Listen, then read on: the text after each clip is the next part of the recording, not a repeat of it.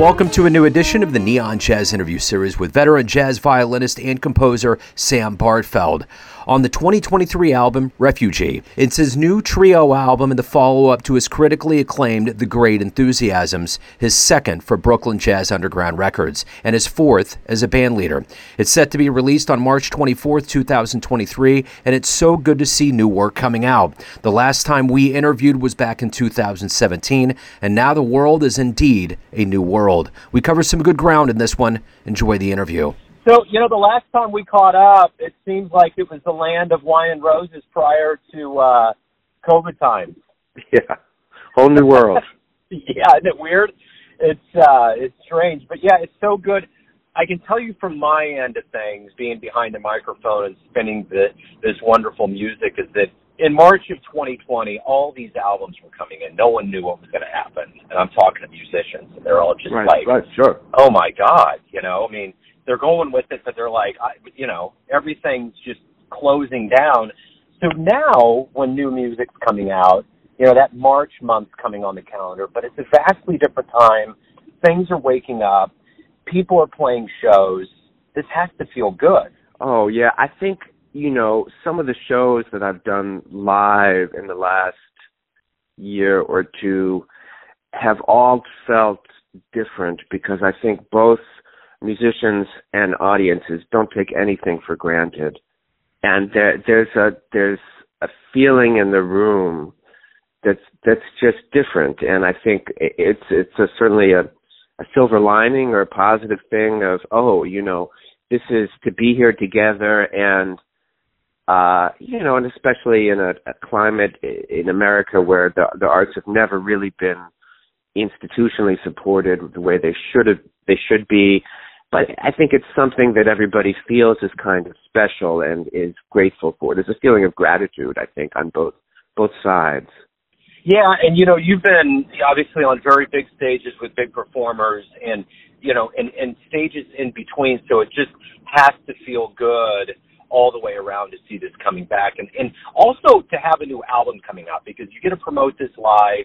It's almost as though I mean I I kind of cringed a little bit when we're people are like, well, we're going to get back to normal, but it's it, it's it's the new normal. We're in a new world, but it still is emblematic of the fact that you cats are getting back to it, and it has to feel good to have this entire entirety going on right now.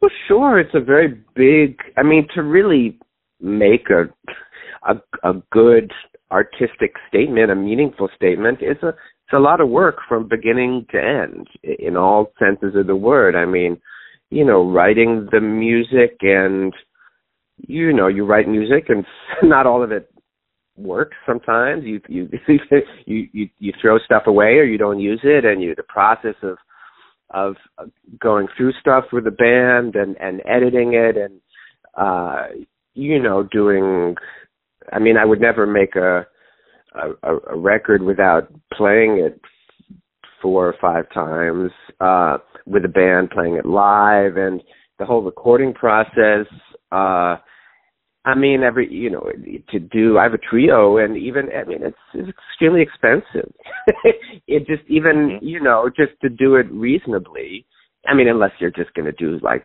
throw some mics up and do it live and sometimes you get lucky and but but uh and I mean we're we're moving. You know, there's very little money out there for you know most people are going into their pockets, and there's it's more becoming the we're going back really to the Medici's in terms of the way the business is going. I mean, there I, I believe that the uh the record, the the jazz recording of the year and the Grammys that came out on Pyroclastic, right? The Terri Carrington record with Kris Davis, and that's that's funded by a that's funded by a philanthropist.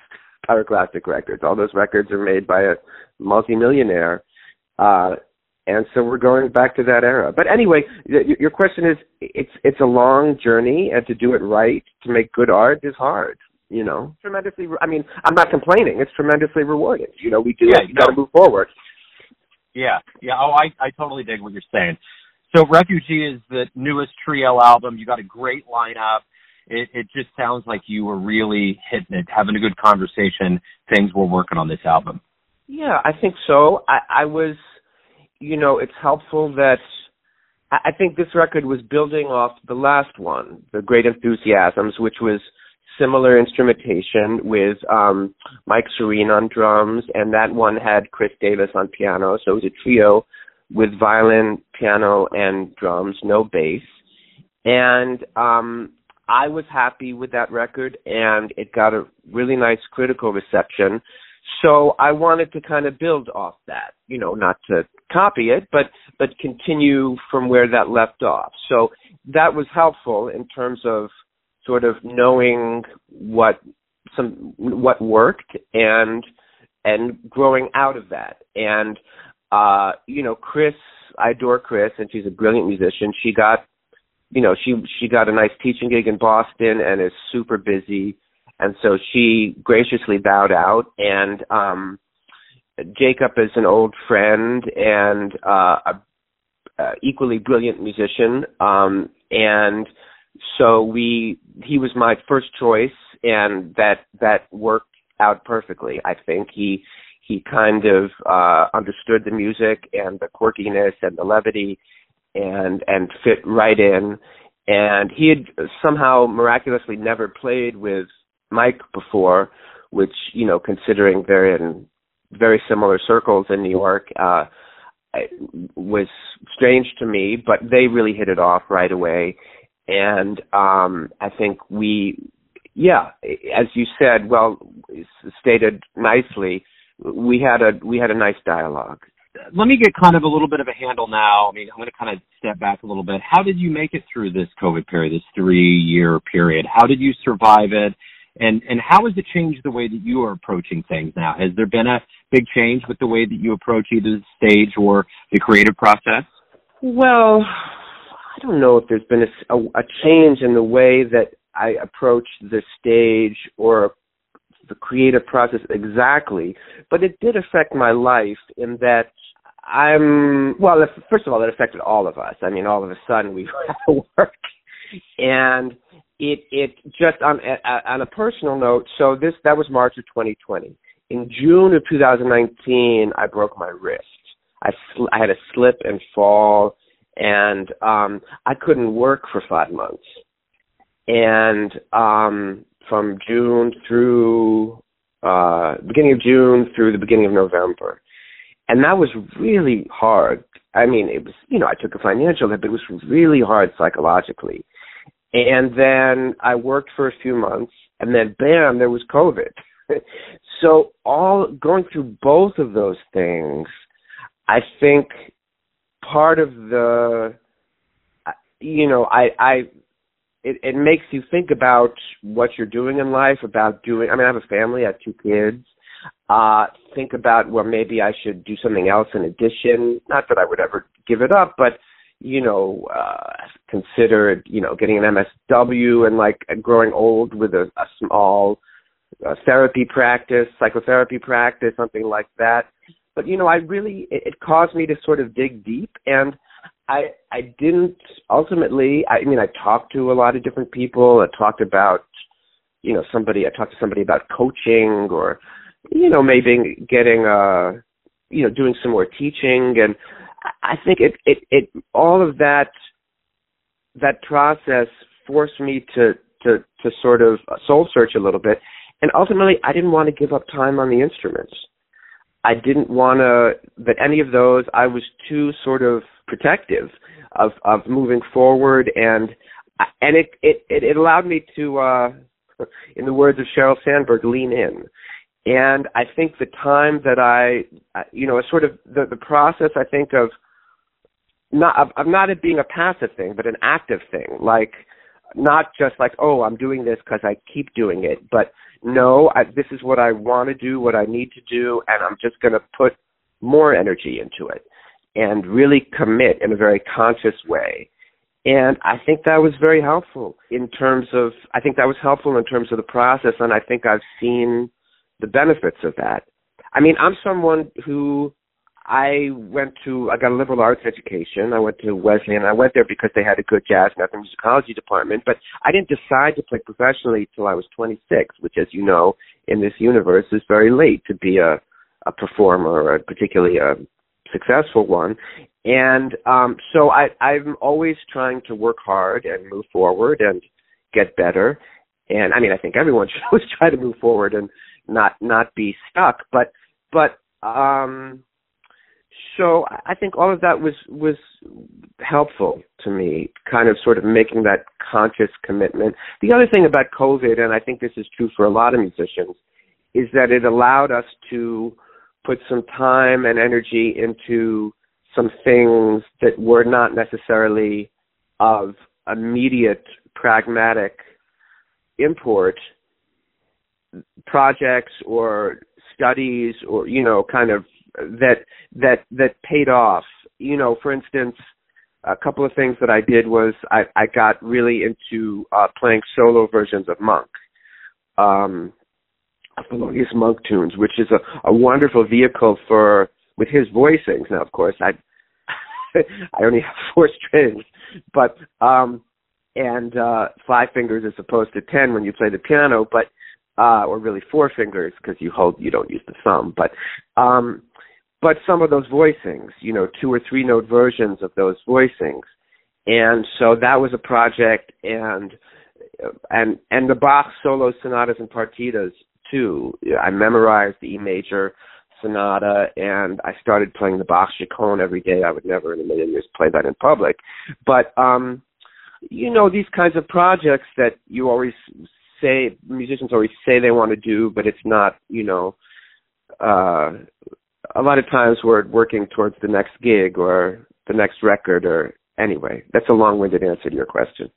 No, I think it's great. Yeah, yeah. And I think one of the other things that was a part of this going into COVID process and the and the world of music shutting down was that a lot of musicians had to make choices. They left big cities, they changed professions. Yeah. But now that we're coming out of it, I'm getting the sense that the world, especially with the youth, the younger players, is stronger than ever in the world of jazz. Oh yeah, uh, there's so much great stuff out there. Absolutely. Yeah, I didn't know from your perspective if that was something that you were thinking about too as we reemerged, but it seems like things are not only back to a good place, but there's there's almost a resurgence, so to speak, of young blood and jazz. I don't know if that things ever went away. you know, there's so much of that has to do with perception. Uh, I mean, certainly you, you know perception and media and I mean there's always a lot of great stuff going on but certainly yeah the world has opened up and there's there's a lot of great stuff happening absolutely so Sam if anybody out there wants to pick up the brand new album see you live learn anything more about what's going on in your world as this 2023 continues to open up where can they go where's the best place well the official release date is March 24th. Uh, Bandcamp is, I have a Bandcamp page and it will absolutely be on Bandcamp shortly. Uh, I will, I don't have a physical copy in my hand yet. It's only, let's see, it's, to the, to what's today, February 8th. I don't know when you're, when this is, is going to be released, but, um, so in about a week, I'll have physical copies, and I will create a Bandcamp page. So um, uh, that's the best place. I'm also going to do. I think I'm going to do a soft GoFundMe or Indiegogo with with rewards merch, T-shirts and mugs and uh, scores. You know, to try to recoup not all, but you know, I'll be happy if I can recoup half of my expenses. Um, and um, the label you can get it on the label. Brooklyn Jazz Underground has a page, but Band Bandcamp is is the best place. I'm a supporter of Bandcamp.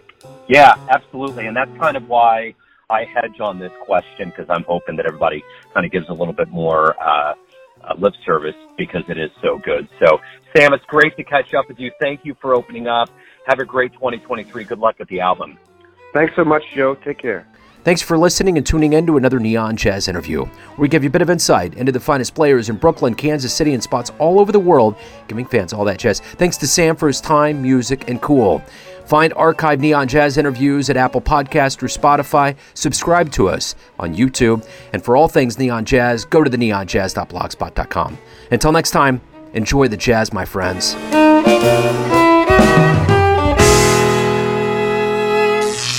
Neon Jazz.